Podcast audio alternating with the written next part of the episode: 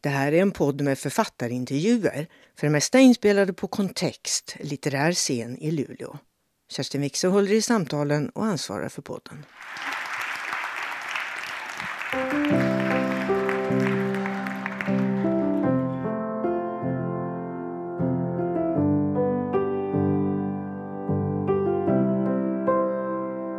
Ja, men så roligt.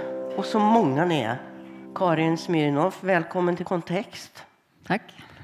Du, sent i december 21 så skrev du på kontrakten för Millenniumböckerna.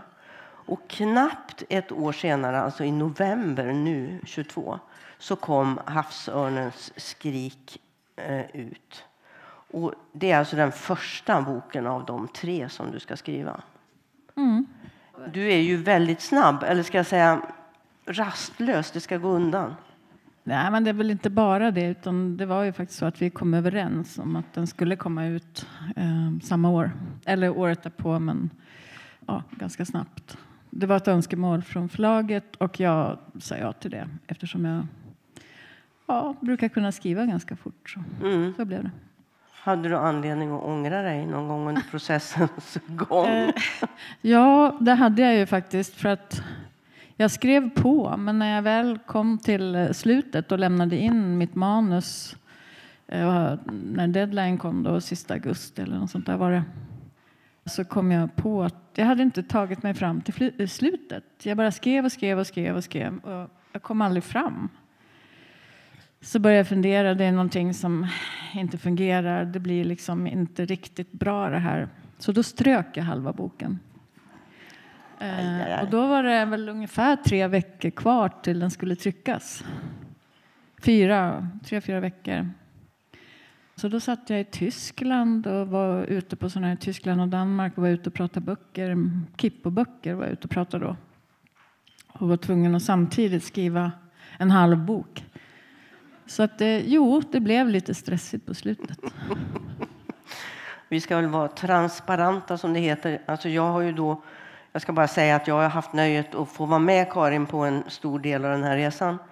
Som lite researcher och läsare framför allt. Men slutet slapp jag faktiskt. Ja, det, I stor utsträckning. Ja, alltså jag hann ju aldrig skicka till Nej, slutet precis. utan då var det ju liksom förlaget och de runt omkring där då som... Som hade tagit över ja, och skulle göra den Ja. här. Det var en omfattande nedstrykning.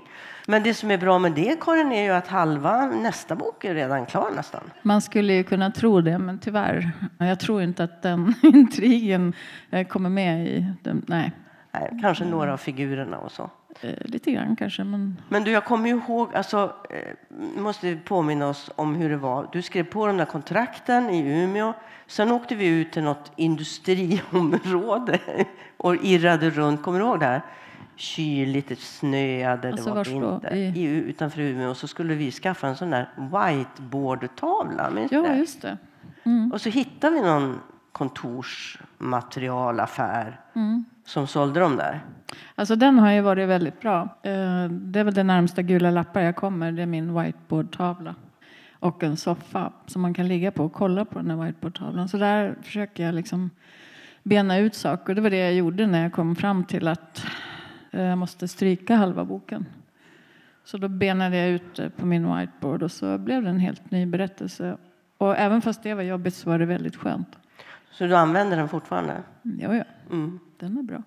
För där skissades då upp liksom lite olika tidslinjer och figurer och, och eh, mycket Ja, var kvar. fast å andra sidan så när jag väl slutade hålla på med tidslinjer och sånt där, det var då som jag började skriva på riktigt. Precis. När jag kom på att det här med synopsis, det är någonting som jag har skrivit ihop för att göra förlaget och de utländska förläggarna nöjd. För att det var ett måste för att jag skulle få uppdraget. Och det där låg kvar lite grann när jag började skriva, någon sorts trohet till synopsis. Så när jag sen strök det mesta som jag hade skrivit ifrån synopsis och började skriva på riktigt, som jag brukar göra, alltså bara ösa på och inte tänka så mycket och bara låta karaktärerna styra vars vi ska någonstans, då, då blev det riktigt kul att skriva. Och det känns ju i texten tycker jag också, när det blev det, när det inte blev plikt längre. Nej, precis. Men för att du har ju ändå lite plikter med det här. Du måste ju förhålla dig till eh, åtminstone Mikael eh, Blomqvist och inte minst Lisbeth Salander. Du, kan ju liksom inte, du är inte helt fri. Du kan ju inte säga så här, nej, de tar jag livet av så att jag blir helt fri. Nej, det kan jag väl inte riktigt än i alla fall. Men, eh, men samtidigt, om man är alltför låst till någonting som har varit, då kan man heller inte göra sin egen grej av det. Så det, för mig har det all, hela tiden, eh, det har varit tydlig också med, med förlaget och även de utländska förläggarna, att jag kommer göra min grej av det. Jag kommer inte fortsätta vare sig Lagerkrans karaktärer och jag kommer inte försöka imitera ett Stig Larsson-språk. Däremot så handlar det väl om också att man har någon sorts respekt för det som har varit eh, och att det är stora arbeten som ligger bakom det. Men respekten ligger liksom inte i skrivsätt eller i egentligen historieberättandet. För mig så ligger det mycket i att Stig Larsson och jag delar vissa ämnen som jag tänker att vi har gemensamt. Vilket också hans familj såg som en fördel när det var jag som fick uppdraget. Precis, för det har ju blivit lite av en mediasnackis i alla fall det här med John Ajvide Lindqvist som, som nästan skrev en hel bok som var tänkt att bli millenniumbok och så fick han inte jobbet liksom. Det var ju inte ja. riktigt så, utan han fick i uppdrag att skriva 50 sidor. Ja, ett synopsis egentligen. Och han fick betalt för det. Eh, istället för att skriva 50 sidor så skrev han en hel roman. Och sen så översattes den och skickades ut i världen på läsning. Och alla sa nej. Jag tänker, sen har han ju haft, det här är ju ett par år innan, eller ja, ett år, nästan två år innan tror jag. Så den romanen som han till slut kom ut med liknade ju kanske inte riktigt samma roman som den han skrev då. Men och det blev ju väldigt mycket prat om det här såklart. Jag har ju försökt att hålla mig utanför det hela så gott jag kan. Men jag tänker att eh, jag vet inte, det, det, det, kanske finns plats för allt. Jag kan tycka att det är lite löjligt att använda sig av någons varumärke. Det kan jag tycka är fel i sak. Men å andra sidan så det, det är liksom olika berättelser och det, det, finns säkert utrymme för båda, tänker jag. Ja, men det, det, fanns väl, det måste ha funnits någon orsak till att du fick jobbet, tänker jag. Men jag är bäst. Det är bara så. Okej. Nej, det var inte så. Det stod aldrig mellan honom och mig. Det var inte en, en kamp som det har kanske framstått i media. Så var det inte. Nej, men, men du fick jobbet, han fick inte jobbet. Så var det ju. Nej, men så var det ju. Ja. ja. Och då tänker jag att um, du nämnde Kippo-serien här. Jana Kippo. Det är ju många recensenter och säkert också läsare som har sett en viss likhet med Lisbeth Salander och Jana Kippo. Det måste du också ha gjort. Jo, men jag har ju alltid tänkt på henne som en liten blandning mellan Lisbeth Salander och Beatrix Kiddo. Om ni kommer ihåg henne från Kill Bill-filmerna. Men både Beatrix Kiddo och Salander är ju lite åt, mer åt hjältehållet. Mm. Alltså i den bemärkelsen att de har lite superkrafter när det behövs. Men så är ju inte Jana. Nej. Så där skiljer de sig. Men de har ju lite av det här. Lite buttra, lite inåtvända, lite knepig barndom. Absolut, det finns likheter. Men det finns massa olikheter också. Men du, du, det finns ju också i ditt författarskap, tänker jag, eh, teman som du, har, som du har skrivit om tidigare som nu finns med i Havsörnens skrik också. Det finns utsatta barn, det finns våld i nära relationer. Det finns relationer överhuvudtaget i samhället och på arbetsplatser. Sånt som det känns som att ligger nära dig när du ska författa, så att säga. Ja, men det ligger både nära mig och Stig Larsson, tänker jag. Hans första bok heter ju trots allt Män som hatar kvinnor och handlar ju om våld mot kvinnor. Jag tjatar ju på i bok efter bok med mina barn och mina mm, ja, utsatta människor och mm, relationer mellan dem. Och det är ju någonting som intresserar mig därför att det är så stort. Våld kan man ju hålla på och greja runt i hur mycket som helst. Alltifrån det, det globala våldet till det lilla våldet mm, mellan man och kvinna till exempel. Och eh, havsörnens skrik eh, är ju ingen, inget undantag. Utan det handlar ju både om rika människors övergrepp mot eh, ja, både naturen och människor som inte har så mycket att säga till om i debatten. Och våld mot enskilda personer. Du flyttar ju raskt då hela historien med några penseldrag bara, eller vad det heter, penndrag hit upp till Norrbotten helt enkelt. Mm. Alltihopa. Självklart. Ja. Och det, det var en idé som du så att säga också sålde in till eh, mm. Millenniumbolagen i Umeå där. Mm. Och det gillade de. Jo. Nej men det är klart att uh, alltså det händer ju väldigt mycket här uppe. Det är en tacksam plats att befinna sig på. Sen tänker jag att det enklaste är ju att skriva om ställen som man känner till. Så där man, man gör det lite enklare för sig då än att förlägga allt i Budapest, där jag aldrig satt min fot. Eh, det blir så jobbigt allting då, för det blir så mycket fel. Mm, eller mycket research. Mycket research, och det är inte, jag gillar inte research så mycket. Jag tänker att nu hade jag ju dig som hjälp i researchen och det var bra, men samtidigt så blir det ju en andrahandsinformation som mm. man får. Och så ska man hantera den på något sätt. Och jag tror att det är ett av problemen att det är så otroligt mycket fakta i en del böcker. Att de lägger ner så jättemycket tid på research. Och så blir de mer måna om att redovisa varenda liten grej de hittar för att det är jobbigt att researcha. Hon har inte använt nästan någonting av det jag Jo, det har hon faktiskt gjort. Det... uh, lite grann använt, men inte så jättemycket. Nej, men... alltså, jag tänker att det inte är användbart på sånt sätt. Det är användbart så tillvida att det är bra att veta saker. Ja, men man måste ändå använda sina egna ord, ja. inte en forskares ord eller vad det nu kan vara. Liksom. Nej, och där skiljer ju, ju dina böcker sig åt kanske från den tidigare sviten med Lagerkrans där det var väldigt mycket intrikata matematiska problem eller olika såna där tekniska lösningar som, som ju var spännande att läsa om. Men du är ju inte den typen av författare, så att det är inte mycket sånt i den här. Nej, men alltså det som intresserar mig fortfarande det är ju relationer och vad som händer mellan människor helt enkelt. Det är fortfarande det som jag tycker är mest intressant. Och karaktärerna, var de drar iväg någonstans och vad de gör mot varandra. Inte liksom, hur en gruva är uppbyggd från botten till toppen. Liksom det, men sen ibland måste man ändå, jag tänker att de här böckerna i, i grunden, Stig Larssons verk, de har ju också jättemycket fakta.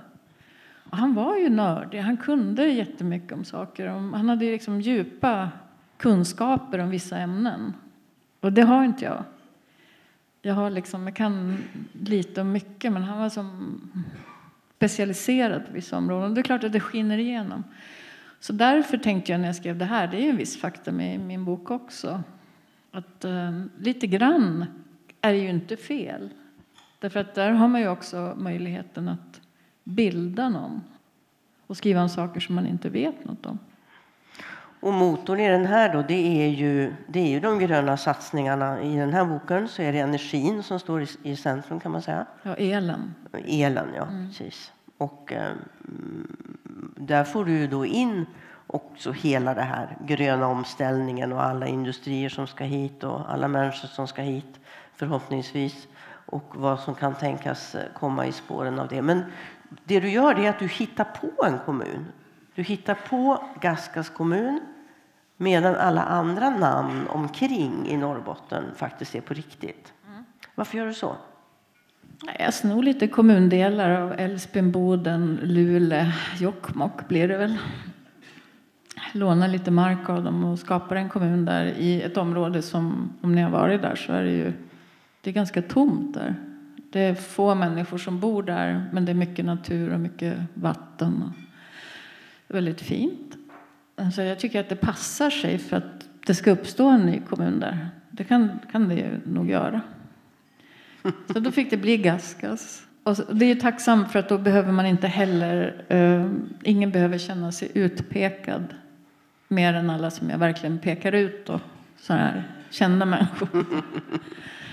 Men inga som, jag vet inte, allt blir ju fritt på ett annat sätt. Ja, och då slipper du det där att läsaren säger bussen går inte alls en gång i timmen. Och Nej, eller att det det, går huset är- rälsbuss. Ja. Liksom att, vadå rälsbuss? Det går ingen rälsbuss där. Nej, och det där huset är inte alls grönt Nej, och sånt. Det slipper du. det slipper jag. Mm. Det är nog med fel ändå den här boken jag märkt. Jag håller på gör korrektur, gör om korrektur till eh, pocketutgåvan. Och du hittar fel. Jo, det gör jag. I know. Så det är bra att jag gör om det. Ja, det är bra.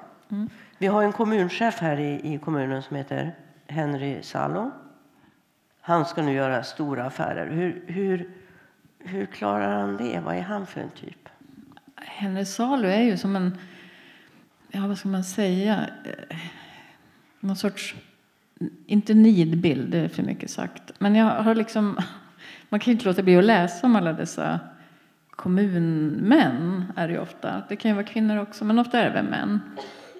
Som blir väldigt betydelsefulla i kommunen. Kommunens starke man och allt sånt där som man kallar dem för.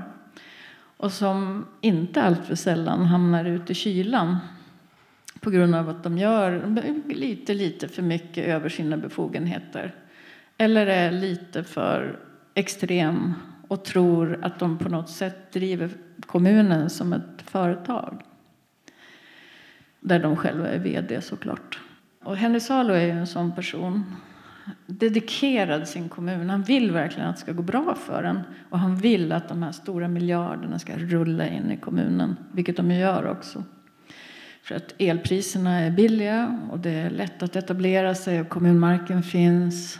Ehm, och Henry Salo han står där med öppna armar såklart. Han, och hans, ehm, han är kommunchef så han är ju inte politisk. Men han har ju politikerna med sig. Det är ju en viktig grej. Mm.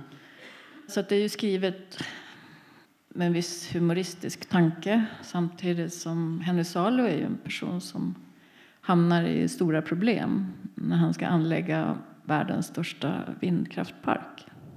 Han är också orsaken till att Mikael Blomqvist eh, Eh, sätter sig på nattåget norrut för att hans dotter ska nämligen gifta sig med denna Henry Salo. Och samtidigt så är ju då Lisbeth Salander på väg norrut av ett helt annat, eh, en helt annan orsak. Varför är hon på väg?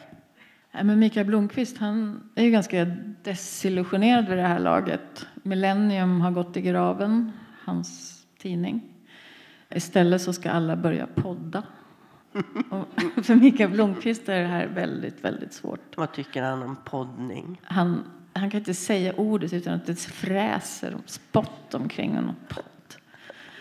Han är ju en gammal murvel som har levt för sitt jobb och försummat relationerna omkring sig och levt för sitt arbete helt enkelt. Och även försummat sin dotter Pernilla som nu ska gifta sig. Så när han sitter på tåget upp till, till Gaskas så funderar han ju en del på sitt liv, vad han ska göra med det. Hur det ska bli när han inte heller har någon B-plan. För han kan inget annat och vill, han vill inte ens bli författare. Utan han vill, han vill göra tidningar. Han vill inte ens bli deckarförfattare. Nej, Nej. han vill inte det. Vem vill det? Men, egentligen. Nej, men Lisbeth är ju lite annorlunda med. Men hon, hon jobbar på Milton Security. Hon är delägare där. Om ni kommer ihåg Milton Security fanns ju med i de första böckerna. Hon jobbar ibland. Hon eh, hoppar in. Hon är, mycket, hon är en ensam person, Lisbeth. Det har hon ju alltid varit i alla böcker. Hon bor fortfarande i den här stora lägenheten i Stockholm och har fortfarande inte inrett alla rummen. Och så får hon ett samtal från socialtjänsten i alla fall, i Gaskas om hon kan tänka sig att träffa sitt brorsbarn, Svala. Svala Hirak Niederman. Om ni kommer ihåg Niederman. Den stora läskiga typen som inte kunde känna smärta. Och som också Lisbeth Salander var egentligen direkt orsak till att han dog. Det var Så- inte hon som dödade honom. Nej. Men, Men det var hon som gillade fällan. Ja, det gjorde hon. Mm. Så Lisbeth var ju då halvsyster till Niederman. Så hon är ju alltså faster till Svala. Svala är 13 år. Hon har en ganska jobbig bakgrund. med en mamma och en styvfar som inte befinner sig direkt inom lagens rätta sida. Eh, mamman har försvunnit och hon bor hos sin mormor som har vacklande hälsa och socialtjänsten undrar om inte Lisbeth kan komma dit åtminstone och träffa henne. Vilket inte Lisbeth har någon större lust till. För hon tänker att hon, nej, jag tänker inte ta hand om någon. Jag vill absolut inte ta hand om ett barn eller en tonåring. Usch, vad jobbigt. Jättejobbigt. Men, jättejobbigt, ja. Och egentligen så skapade jag Svala för att jag ville göra något med Lisbeth. Jag ville att något skulle börja hända med henne. Att hon mjukades upp på något plan och började utvecklas lite. För att man kan bli lite trött på en evig tonåring, tänkte jag. Som hon ju varit genom alla böcker egentligen. Och då ville jag inte... Jag tänkte först att hon kunde få barn. Men att få, alltså det, blir så, det är så jobbigt. För barnet liksom, man ska byta blöjor och amma. Och det är jättejobbigt att skriva om. Jag försöker undvika allt sådana här. Jag har nästan inte med hundar ens fast jag har två hundar själv och egentligen skulle kunna stoppa in massor med djur. Men det är så jobbigt, då ska de med. Och så ska de, man gå ut och gå med dem. Och, och så börjar man som läsare fundera, men nu glömde du hunden i lägenheten. och sånt där måste man tänka på. Och så det får man tänka på. Så inga barn, inga hundar. Så hon fick en tonåring istället, en 13-åring på halsen. Det är ju lite förvånande att hon faktiskt sätter sig på tåget och åker upp. Nej, hon flyger. Den här Lika förvånande som att hon faktiskt går till en terapeut. Hur har du fått dit henne? Alltså, jag tänker att när man går till en terapeut efter att ha haft ett liv som Lisbeth Salander, då har det gått ganska långt. Då är man i ett läge där man känner att det här kan jag inte reda ut själv. Det, någonting måste hända i min hjärna eller mitt känsloliv. Eller vad det är. Så därför så gör hon ett försök hos uh, den här terapeuten som egentligen heter Kurt Ågren men som hon direkt kallar för Inge Ågren. Så dåligt skämt. Jättedåligt. ja. Och han, han peppar ju henne att göra det här för han eh, tycker också att hon behöver en förändring i, i, sitt liv. Visst är det så lite grann? Precis, han peppar henne att åka till Gaskas. Att komma ut ur sin comfort zone och våga sig på någonting som hon aldrig har gjort. Just det. Mm. Ja, men nu tycker jag nu börjar vi närma oss det där du, du pratar om det här med det intuitiva skrivandet. För nu har du släppt alla det där förhållningar och din, din synopsis som du har lämnat in och så där. Så nu börjar det liksom svänga lite grann. Så att du fa faktiskt inte själv vet. Det har jag insett när jag har läst och under, under processens gång att, att Karin vet liksom inte riktigt vad hon skriver. Nej, jag, jag, tänker, jag, jag skrattar för jag tänker på en nyckel som förekommer rätt tidigt i berättelsen. Och så vid något tillfälle så vet jag att jag sa till dig, men vart går den där nyckeln då egentligen? Vart, vart, vart går den? Inte vet jag, säger jag. Ingen aning, vi får väl se. Alltså det är ju, men det är lite betecknande för ditt skrivande. Du måste, du måste ha det här intuitiva, du måste upptäcka någonting när du skriver. Ja, jag tror att skrivandet blir för svårt annars för mig. Att eh, jag, alltså, jag är rädd att jag inte får ihop det för att jag får för tråkigt. Och det här intuitiva skrivandet bygger väldigt mycket på att det, det är så kul att skriva när man inte själv vet var man hamnar någonstans. Och det, det, då uppstår någon sorts lust i det är samma om jag målar. Jag har aldrig en skiss eller en tanke egentligen. Utan jag bara känner plötsligt att idag, eller ikväll är det ofta då, vill jag måla. Och då bara blir det någonting som bara uppkommer ur någonting. Och det är samma i mitt skrivande. Mm. Jag vill ha det så, helst. Sen vissa grejer kanske... Alltså, det är ju en spänningsroman och då måste man ändå ha liksom... Vissa grejer klart för sig vad man ska göra med dem såklart. Men jag har ju valt att skriva tre böcker som bygger på varandra. Så då finns det ju dels den här stora övergripande bågen där, där fonden är då energi eh, av olika slag. I första boken är det el och andra, nu går jag in i gruvvärlden. Och tredje kommer troligtvis i alla fall handla om olja. Så då ligger ju det liksom som en grund till någonting. Men det är ju många grejer i första boken som, in, som, jag inte, som inte är lösta. Och som jag inte haft ambition heller att lösa i första boken utan som får byggas på. Likaså karaktärerna, för jag gillar att skriva på det där viset. Det är ju samma med Kippa-böckerna. Att, uh, man skriver en och sen kommer man på att ja, men jag måste fortsätta undersöka det här och så bygger det på. Liksom. Och så löser man saker eftersom. Och, det kan vara en nackdel med det därför att man som läsare kanske vill att man ska liksom få man har själv listat ut någonting. Det här vill jag få bekräftat. Så där kan ju finnas en nackdel om man tänker att man ska få veta allt. Och, och fördelen är kanske att man har mycket mer tid på sig att bygga intressanta karaktärer och fördjupa dem och fördjupa relationerna och låta dem gå åt håll som man inte var beredd på. Det finns en väldigt obehaglig person som heter Städaren som du inleder den här eh, boken med som eh, har ett speciellt förhållande till havsörnar. Jag föreställer mig att han kommer att finnas kvar även i nästa bok, eh, men det vet man inte. Men kanske. För han försvinner inte ut ur historien i alla fall i den här boken, så mycket kan man säga. Men var en sån karaktär, en sån otroligt obehaglig karaktär, var kom han ifrån? I din fantasi alltså? Själva städaren tänkte jag först tänkte jag den här filmen Leon, om jag har sett den. Han är ju städare. Och en städare är ju en person som röjer bort människor. Så det var liksom grunden. Men sen var jag ute och gick eh, hemma och eh, det är mycket havsörn hos oss därför att vi har en Eh, personer som lägger ut, eh, de lägger ut slakt i en åtel. Så det är väldigt mycket havsörn. Mm, så man, kan, man kan sitta och titta på dem från ett torn. Och det, det är jättehäftigt. Men jag var ute i skogen i alla fall och hörde havsörnarna. Och de har som en speciell läte när de liksom skönjer att det ligger mat någonstans. Och då tänkte jag på det här med havsörn och så kom havsörnens skrik, då kom titeln. Och sen så tänkte jag på städaren, hur han då förser havsörnarna med eh, likdelar.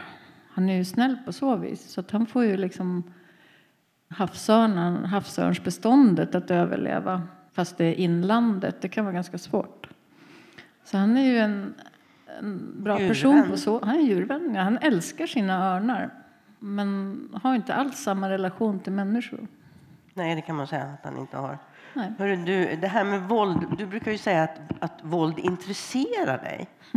Alltså, det, alltså, vad menar du med det Ja, men har jag inte precis sagt det? med städaren. Jag tycker, nej men, våldet i sig intresserar inte mig. Jag är inte någon våldsidkare på så vis. Inte alls. Utan jag tycker bara, precis som jag sa innan, att våld är så ett stort ämne så att man kan hålla på med det i, i hur många olika former som helst och få det att bli intressant. Mm. Och det går inte att lösa våld heller. Det finns liksom inga lösningar på våld, vare sig i familjevåld eller eh, globala våldet i form av klimatförändringar till exempel, eller miljöförstöring eller alla minoritetsfolk som körs över i tid och otid, även här uppe. Varför är våld så framgångsrikt, om man nu kan använda ett sådant ord om våld?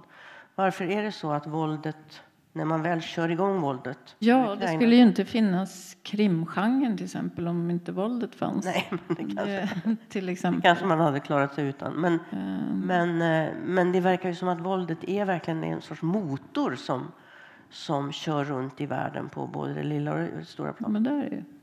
Våld är väl en del av människan. I nästan alla människor i, i något sammanhang. Det, historiskt sett så kan man ju verkligen se man kan ju se vad som har hänt i krig till exempel, hur folk plötsligt börjar bete sig. Människor som kanske inte alls har någon sorts våldshistorik. Men under rätt förutsättningar så kan vem som helst tvingas in i någonting som har med våld att göra. Så våldet är ju ingenting som vi kan tänka att det här skulle aldrig kunna vara jag. Nej. Nej.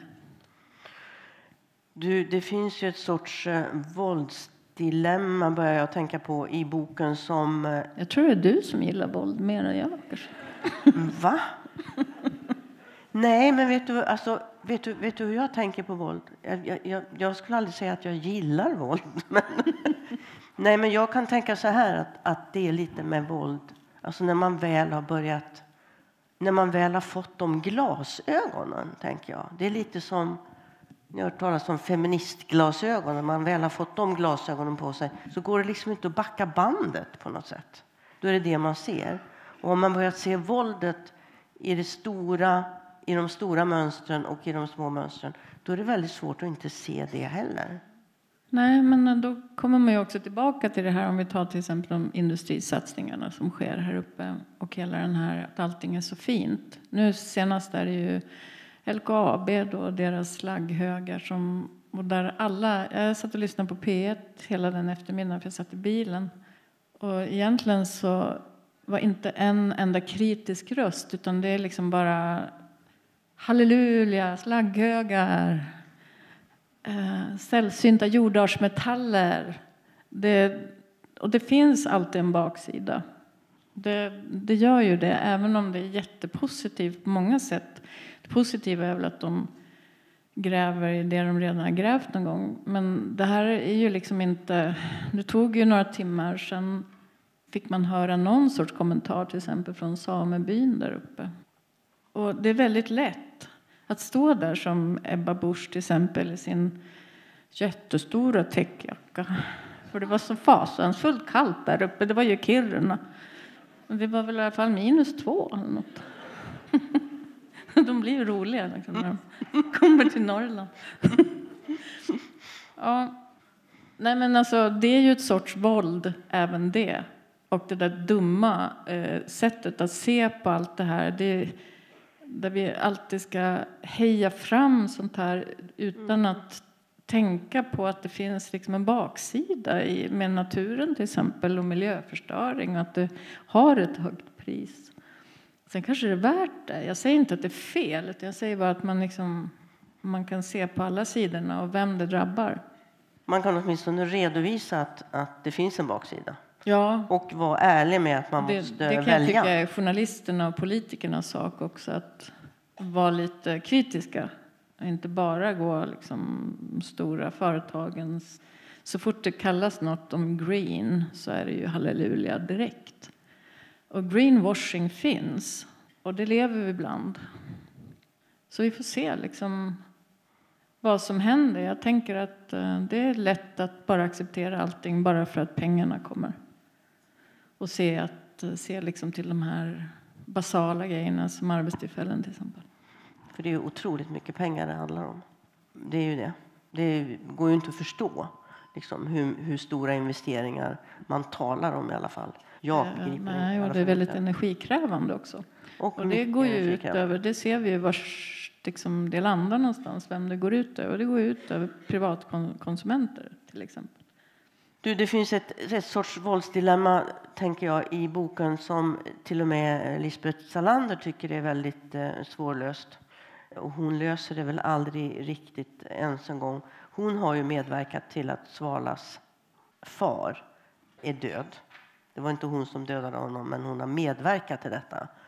Och eh, det där vill hon ju inte riktigt berätta för Svala. Säg någonting om hur hon ska lösa det så ska jag gå och hämta boken för jag vill att du ska läsa. Och vi har glömt boken. Så du kan väl eh, säga någonting om hur tror du hon tänker att hon ska lösa det? Nej, alltså det var ju en knepig fråga för jag har inte alls tänkt att hon måste lösa det utan hon kanske måste lösa det på grund av att Svala själv listar ut det förr eller senare. Men hon vill ju inte. Hon vill ju helst inte att Svala ska lista ut det. Det är ju lite svårt läge för Lisbeth där. Att, att det är hon som liksom ligger bakom hennes pappas död. Det är klart. Ett par hyfsade pizzor senare med extra ost fortsätter de mot Gaska. Kalixälven ringlar sakta bredvid dem som en krokodil. På små öar där älven breddar sig ligger enstaka hus. Små röda dockhus med vita knutar och utedass. Det perfekta gömstället. Fri sikt, ingen kontakt med land. Hur var min pappa? säger Svala.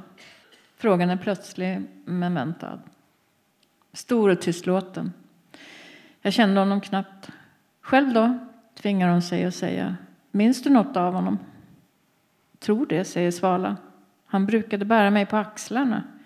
Jag höll honom i håret. Det var svart. Vitt, säger Lisbet. Som ditt. Ja, det var det väl vitt då, säger hon. Han försvann när jag var två. Troligtvis innan du ens var född. När de ändå håller på att gegga runt i familjealbumet vill hon veta hur farfar var. Psykopat, tänker Lisbeth. En person som njöt av våld. Ett svin som någon borde kvävt med en kudde när han föddes. Eh, mina föräldrar de skilde sig när jag var liten, säger Lisbeth. Han hälsade på ibland. Tror inte jag kan googla, säger Svala. Halva ditt liv finns som följetong på nätet. Jag fattar att du inte vill prata om honom, men jag skulle ändå vilja veta hur det kändes. Hur vad kändes, säger Lisbeth. När du slängde bensinbomben på honom. Du vill göra samma sak med Peder Sandberg, säger Lisbeth. Kanske, säger Svala. För andra gången längs resan svänger Lisbeth in på en parkeringsficka och vrider av nyckeln. Snön lägger sig snabbt över rutan. Minus fyra, mörkt fast klockan knappt är fem. Okej, okay, säger Lisbet. Du har googlat, men inte allt som sägs på nätet och skrivs i tidningarna är sant. Självklart inte, säger Svala. Jag är bra på källkritik. Då sa, säger Lisbet. Det mesta som skrivit om Salatjenko är sant. Din farfar, min far, misshandlade min mamma så fort han fick chansen dök upp när han kände för att ta ut sin ilska på någon, i det här fallet mamma. Han slog henne så ofta och så svårt att hon blev hjärnskadad. Men jag och min syster satt i rummet bredvid och hörde allt. Kortversionen. Hal is. Men flickan är inte vem som helst. Hur det kändes att ge igen. Jag gjorde det som ingen annan ville göra. Ett försök att rädda min mamma. Jag minns inte hur det kändes. Nödvändigt kanske. Som något jag var tvungen att göra fast jag kanske hoppades att det skulle lösa sig på ett annat sätt. Det är svårt att förklara. Idag kanske SOS är bättre på att hjälpa familjer. Tomma ord i en snart, snart översnöad bil. Och, tillägger hon, vad gäller Peder så finns det andra sätt att hämnas om det nu är det du vill. Som vad då, säger Svala polisen, rättsväsendet. Ännu tommare ord i en snabbt kallnande bil. De vrider på tändningen igen. Långtradare dundrar förbi. Radion går igång. Svala stänger av den. En vilsen ren passerar dem på fel sida om viltstängslet. En bil svänger in bakom dem. Det är samma för mig. Det är inte hämnden i sig jag bryr mig om. Jag måste bara rädda min mamma. Från vad, säger Lisbet och närmar sig mörkrets kärna. Jag tror hon försöker sätta dit plastpeder för att rädda mig. Det verkar inte gå så bra. Nej, det gör inte det.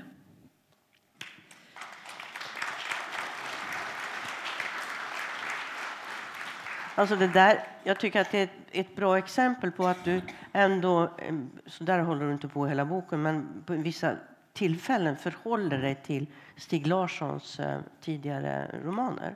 Du har liksom med dig historien. Det där vi pratade om i början, att man måste förhålla sig ändå till karaktären. Ja, och jag tänker också att en läsare ska kunna hoppa in i mina böcker utan att ha behövt tröskat igenom sex böcker innan. För det finns ju nya generationer av läsare som kanske inte alls har samma relation till Stig Larsson eller David Lagerkrans. Och jag har skrivit mina böcker med tanken på att man inte ska behövt läst allt innan. Men då måste man också ha någon sorts bakgrund till alla ja. Lisbeth. Som till exempel när, när Lisbeth då träffar Svala första gången så får hon ju lite så här hicka för att eh, det är som att lite grann se sin döda syster. Mm. Alltså de, tvillingsyster. Tvillingsyster, ja. De, har, de liknar varandra eh, rent eh, utseendemässigt kan man säga det är ju ditt genidrag kan jag tycka då att låta Svala träda in i den här historien. Hon har ju rätt mycket gemensamt med Lisbeth Salander som, som flicka och som ung, eller hur? Det blev så bara. Mm, jo, det blev så bara. Nej, men de har ju mycket gemensamt, både och.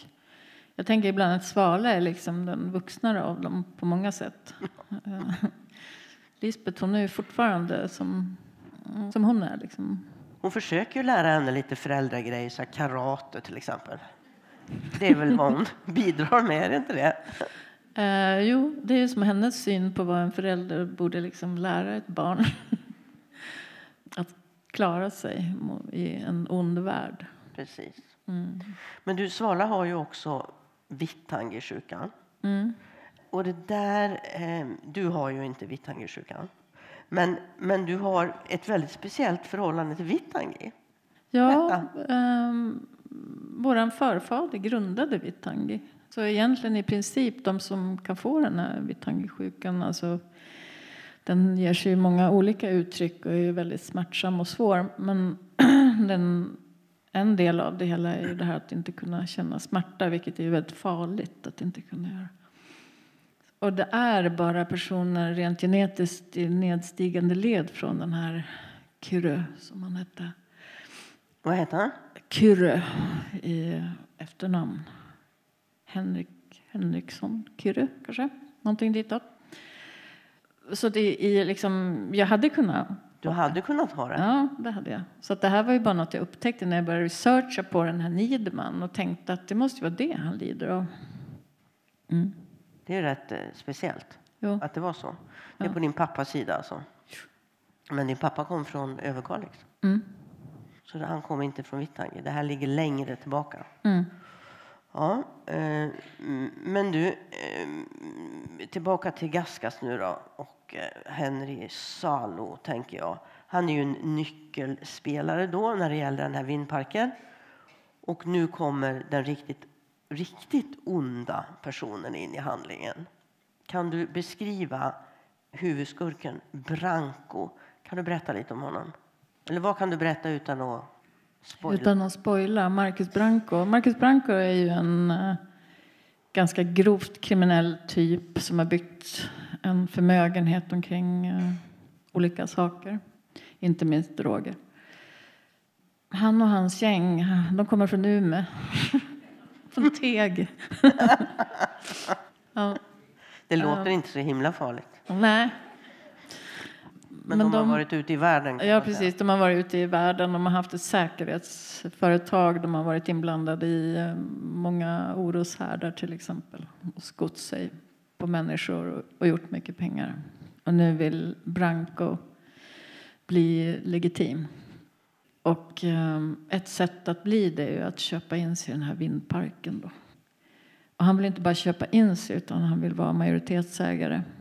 Um, och det finns redan ett par andra och han har sina sätt att försöka tvinga den här stackars Henry Salo, då, kommunchefen, att um, bara han ska ha rättigheterna till vindparken. Då.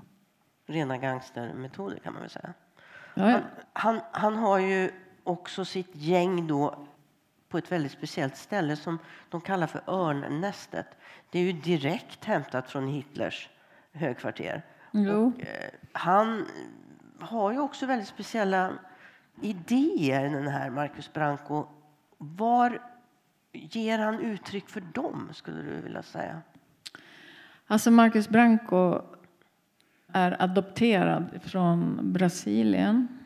Eh, I Brasilien ger man fortfarande det här läkemedlet som här kallades för Neurosedyn. Men där heter taliomid, tror jag. Och eh, han är född utan armar och ben, så han sitter i rullstol. Han eh, bygger på en person som jag kände en gång i tiden som var neurosedynskadad svensk kille och som gjorde allt han kunde för att åka dit på olika saker. Eh, och varenda gång han lyckades utföra någonting kriminellt och hamnade i rätten så skakade de mest på huvudet, tyckte synd om honom. Nej, men inte du igen. Vad ska vi göra med honom? Nej, men, ja, men du får lite dagsböter då. Och varenda gång så väckte det här ytterligare någon sorts besvikelse i honom att inte liksom bli värderad på samma vis som alla andra människor. Eh, så han eskalerade det här lite grann och bland annat gick han med i eh, här Bevara Sverige svenskt. Och han hade ju själv varit den första att ryka i något läger i, under andra världskriget till exempel. Och allt det här, han var väldigt smart. den här killen. Och väldigt påläst. Så att han tände de här gränserna väldigt mycket. Och det tänker jag också med Mar Marcus Branco. Att han också har någonting att revanschera. Någonting att um, kompensera för i någon sorts upprättelse. Han blir ju då bortlämnad och hamnar i Sverige som adoptivbarn. Man har också någon sorts storhetsvansinne. Mm. Eh, han, det växer det där storhetsvansinnet i honom oerhört. Han lider ju av någon sorts total hybris. Där han vill... Eh, han får ju bara fler och fler tokiga tankar egentligen. Som blir mörkare och mörkare och de har ju inte utvecklats än Nej, till sitt fullo, anar, men man anar dem. Man anar vart, vart mm. det barkar, kan man säga. Jag, jag, tänker, jag tänker på Stig Larsson också. Alltså storheten med honom. Han, han var ju en väldigt etablerad journalist som jobbade, alltså grävde i det här med fascism, med högerpopulismen, med våld mot kvinnor och barn. Han var med och startade Expo. Han, han, han var otroligt kunnig inom de här områdena som fack, fackjournalist helt enkelt. Och sen plötsligt så skriver han, bestämmer han sig för att skriva, använda sina kunskaper till att skriva underhållningsromaner egentligen. Det var ju, kan inte du också tänka dig att det var ändå rätt nydanande att tänka så? Han måste ha tänkt att då kommer jag ut till en större publik än de som annars läser om främlingsfientlighet. Ja, om det nu var så han tänkte, liksom, eller om han bara kände för att skriva böcker om ämnen som berörde honom och som låg honom nära. Det är svårt att veta. Mm. Jag vet inte, men mm, det är klart att man når ut till en annan publik. Så är det ju. Jag tycker att han var nydanande med sina karaktärer framför allt. Där han, jag tycker att Lisbeth Salander till exempel, hon är en karaktär som är oerhört väl uppbyggd. Jag kommer ihåg när jag själv läste de här böckerna, de tre första, så var det ju liksom Salander som man bara ville bläddra för. Äsch, det blev ett jävla Säpo. Vad skär hon? så läste jag böckerna i alla fall. Jag ville veta hur det skulle gå för henne. Jag värnade om henne, jag kände för henne. Liksom. Och det tror jag han också gjorde. Ja, absolut. Mm. Kan inte du berätta om, för jag vet ju att, eh, för jag hör, fick ju höra den där historien, när havsörnens när du hade releasen på den här, Havsörnens skrik, så var det ju en massa förläggare från Europa och journalister som var i Västerbotten och skulle hem till dig då på den här releasen. Och de skulle då underhållas lite grann. Och det var så här höstväder och det regnade. Och ni åkte ut på någon busstur till Moggliden Mm. där Stig Larsson växte upp, alltså en liten, liten by. Berätta vad som hände. Alltså Mogliden är ju en by med ett hus. Vi åkte på den här resan. Jag föreslog att vi skulle spela paintball eller något istället för att det kändes så oerhört tråkigt att åka 10-15 mil för att titta på ett hus. Jag, jag, kunde föreställa mig hur det skulle se ut. Nej, men min förläggare Jonas han hävdade bestämt att vi skulle åka dit och se hur det såg ut. Så då kommer man ju först till eh, vad heter det, den och liten by som jag glömt namnet på nu. Uh, ja, strunt samma, men dit kom vi i alla fall, ligger vid en liten sjö. Och hela, uh, de här utländska förläggarna de såg ut ungefär som Ebba Busch. De hade klätt sig, det här var ju 2 november och de hade klätt sig så här, verkligen, här ska vi gå på tur på fjället, sådana kläder. Och det regnade så hoppade vi ut där och så stod vi och tittade på någon gammal nedlagd affär där. Och grannar började komma ut där och undra, ja, vad, gör, vad gör ni här? Det stod 30 personer var vi väl åtminstone och tittade på en gammal nedlagd affär. ja, och vi visste ju inte var det låg heller, det här Moggliden, riktigt. Så då fick vi hjälp av en gubbe där i byn som körde dit och vi fick gå ganska långt. Och och så kommer vi till den här lilla Moggliden i alla fall som är ett litet, eh, typ, tim, en liten timring, nästan fallfärdig, där det står ett lite större hus också. Så här var det ja, 15-20 gamla bilvrak. Eh, ja, det var verkligen en sån här klichébild. liksom, ja, ett landsbygd bygdens eh, skrotsamlare eller någonting hade bott där. Och så stod vi där ett tag och sen åkte vi tillbaka till Skellefteå igen. men men de, de tyckte att det var en fantastisk upplevelse. Att ha fått sett detta Mångliden där Stig Larsson hade bott sina första åtta, tio år i livet. Han bodde ju med sin mormor och morfar tror jag.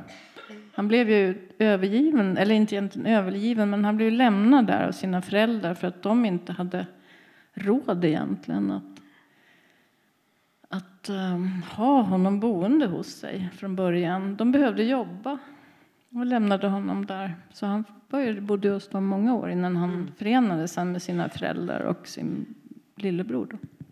När de flyttade tillbaka från Stockholm till, eh, till Umeå mm. fick han också komma hem. Mm.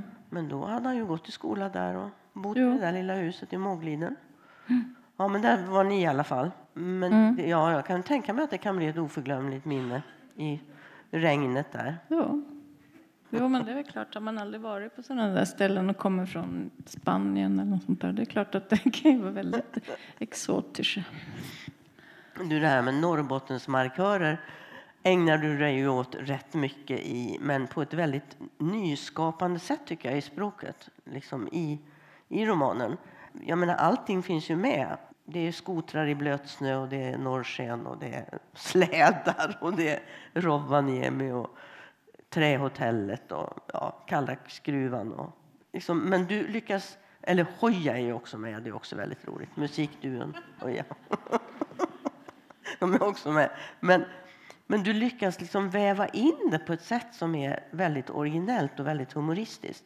Jag tycker att jag, jag har skrattat väldigt mycket när jag läst eh, utkasten till allt du har skrivit. Jag har skrattat väldigt mycket. Det är inte, jag tycker inte så många har skrivit om att du faktiskt är väldigt rolig. Visste du att du var så där rolig innan du började skriva? Ja, men jag använder ju humor. Det gör jag ju i Kippo-böckerna också.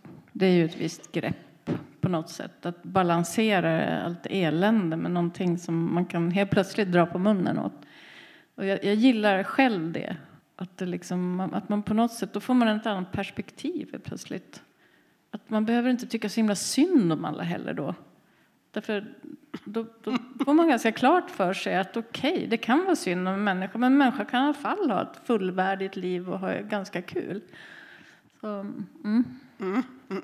Det är till exempel väldigt roligt tycker jag när Mikael Blomqvist börjar jobba på Gaskasken. Nej, ga, Gaskassen. ja, lokal, ja, just det, lokaltidningen. Här hittar han ju nu en, en, en papperstidning i alla fall. Han älskar ju papperstidningen. Mm. Han gör den gamla skolan. Det är väldigt finurligt tänkt av dig. Här kan han gå från 1 till 100 rent dramaturgiskt. För han hamnar ju i ett väldigt underläge då på en liten, liten, liten, liten, liten lokaltidning. Vad har han att tillföra lokaltidningen? Nej, men han är ju en grävande journalist. Han är ju trots allt en oerhört skicklig sån. Och han vill ju på något sätt, han suckar ju lite över rubrikerna som är, han tycker allt, all, alltid handlar om sport eller om väldigt sådana lokala små saker. Något litet dagis som tillverkar pärlplattor som de säljer och får in pengar till Barncancerfonden eller något. Det är liksom, ja, han försöker höja statusen på tidningen helt enkelt. Mm. Mm. Ja, det lyckas han rätt bra med. Du, jag tänker, nu börjar jag tänka på Larsson igen, Stig Larsson. Du hette ju till och med Larsson en gång i tiden, mm. innan du gifte dig. Smirnov. Mm. Det är ditt giftasnamn en gång i tiden. Mm. Och, och apropå släkter så finns det ju någon sån här gigantisk släkt i Västerbotten som heter... Buresläkten? Ja. Mm. Och då blir alla släkt med alla. Mm. Eller hur? Och då blir du släkt med Stig Larsson också? Jo, jag tror det. Någonstans. Någonstans, om du går tillräckligt långt tillbaka. Ja. Nej, det var bara ett sidospår. Men du, ähm, jaha, då har vi lokalpressen. Men ska Millennium, ska den vara en podd hela tiden nu då? Vet vi någonting om det? Eh, jag vet inte. Mikael kanske ändå lyckas övertyga Erika Berger att det behövs en papperstidning. Åtminstone något nummer. Vi får se. Jag hade ju någon sån tanke redan, det vet ju du, redan i första delen att um, det kunde få publiceras i Millennium, själva upplösningen. Men jag tyckte inte att upplösningen, den blev inte, den räcker inte för att starta en Den ny millennium. Den var inte tillräckligt upplöst. Nej, Nej. precis. Så Precis. vi får se. Vi får se om det blir något. Du, eh, nu ska ju Millennium 7 blir det då. Nu ska ju den ut i världen. Mm. Du har redan varit ute i världen, nämligen Norge. Eller hur? Där har den kommit ut redan. På norsk. Hur var det att vara i Norge och prata om den? Ja, kan man ha tråkigt i ett land där de säger alfakrull istället för snabel? Nej. Men är de förtjusta i, Millennium i Norge? Ja, alltså den har ju gått väldigt bra. Sen den kom ut har den ju sålt väldigt bra. Den toppar listor och sådär. Men samtidigt finns det en ganska stark kritik fortfarande mot att det blev en fortsättning på Millennium redan med Lagercrantz. Så de har som inte förlåtit världen för att ehm, det blev en uppföljning helt enkelt. Mm. Och det finns fortfarande grupper som ehm, på något sätt motarbetar det här. Så det har känts av lite grann i kritiken, att de fortfarande håller på att prata om det här. Jag tycker att, alltså min inställning till det här, dels så tycker jag att Stig Larsson, alltså han dog och hans familj ärvde rättigheterna och det, det blir ju hans immateriella rättigheter som de ärver och de kan man inte lämna vidare till dem. Det är ju en sida av det hela. Ehm, att konst måste liksom få bygga på någonting hela vägen. Det finns ju inte någon, någonting som är unikt egentligen.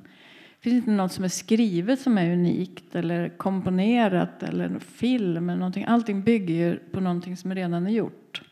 För annars skulle det inte finnas. Så när jag har tänkt på det här, för jag har ju fått den här frågan jättemånga gånger, så tänker jag ju att nej men, jag för någonting vidare som han påbörjade. Sen tog David vid och gjorde sin grej på det hela och nu gör jag min. Så att jag har svårt att se det där att jag menar, när jag dör då ärver mina barn rättigheterna till mina böcker.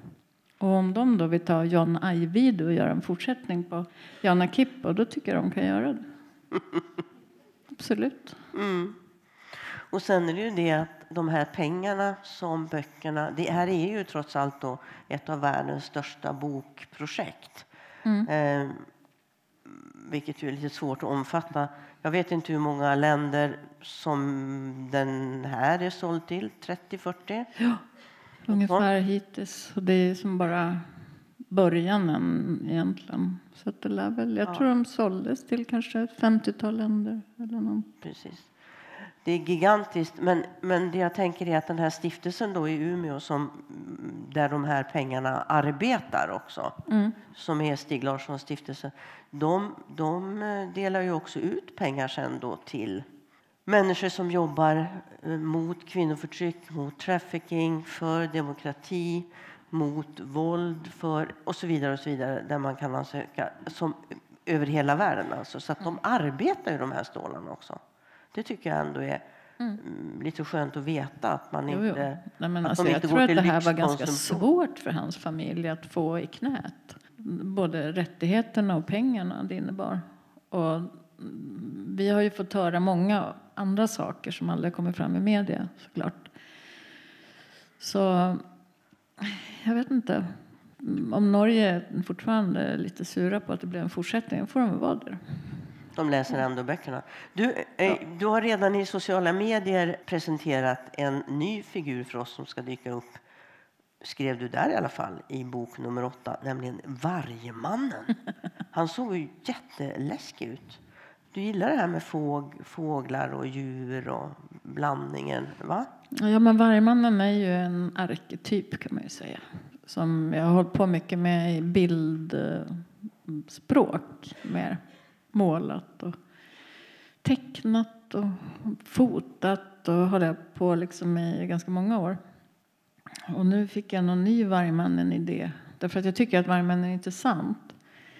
Sen så pratade jag med Sara Widé Eriksson som har gjort omslaget till den här boken. Hon är ju konstnär.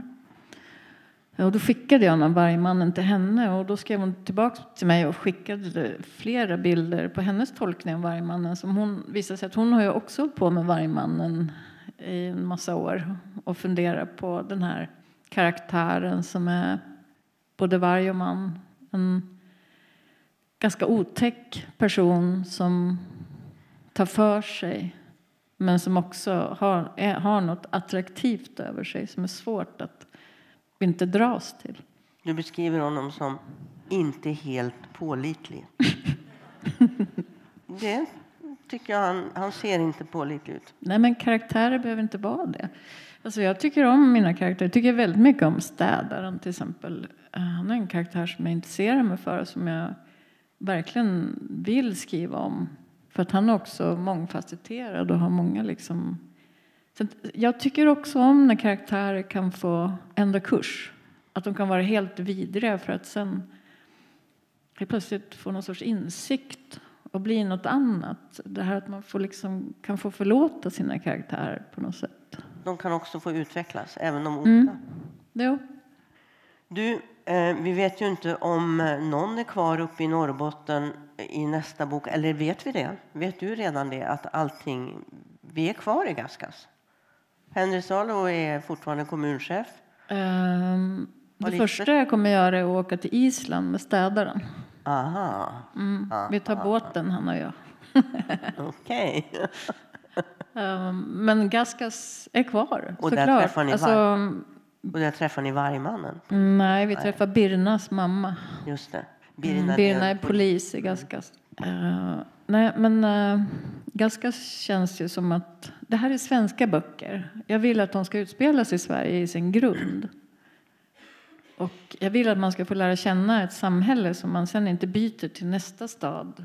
Utan att man har liksom, det är ju den, den fördelen man har med att bre ut sig på tre böcker. Vi ska väl också säga att Svala är ju same, helt enkelt. Och om nu nästa bok ska handla, eh, ha som grund uh, handla om gruvor mm. då kan man ju tänka sig lite konflikter där kanske. kan man kanske tänka ja, sig. Det kan man kanske en och annan. Vi får se. Du, vi måste sluta nu snart. Men alltså 30, 40, 50 länder boken ska översättas. Du kan ju rimligen inte åka omkring och prata om boken i alla de där länderna om du också ska skriva nummer åtta under tiden. Nej, men alltså skrivandet får ju bli lite vars det går. Liksom. Så har det ju alltid varit. Och du kan skriva det... var som helst? Ja, det kan jag. Hur ser du året framför dig? Kommer du välja godbitar? Liksom? Det landet vill jag åka till, det landet vill jag inte åka till. Hur går det till? Um, om jag kan tänker jag välja lite mindre länder bara för att det är mycket roligare. Men uh, jag vet inte riktigt om det är möjligt. Det kommer säkert bli, det kommer bli de här stora länderna också, men som USA Mexiko ska vi till bland annat. Sen blir det Europa förstås. Uh, ja, vi får se vad jag säger ja till. Det har jag inte, inte bestämt än riktigt. Nej. Nej. Det är som ditt skrivande, du tar det på intuitionen. Japp. Känner jag för Mexiko så tar jag Mexiko. Mm. Känner jag för Luleå så nu tog jag Luleå. Mm. Och imorgon är det Haparanda. Precis, och jag hatar att flyga så det är ju inte någon bra kombination. Försöka komma över det. Men vi är glada att Karin tog sig till Luleå i alla fall, eller hur? Hit kan man åka bil. Tack Karin. Tack så mycket.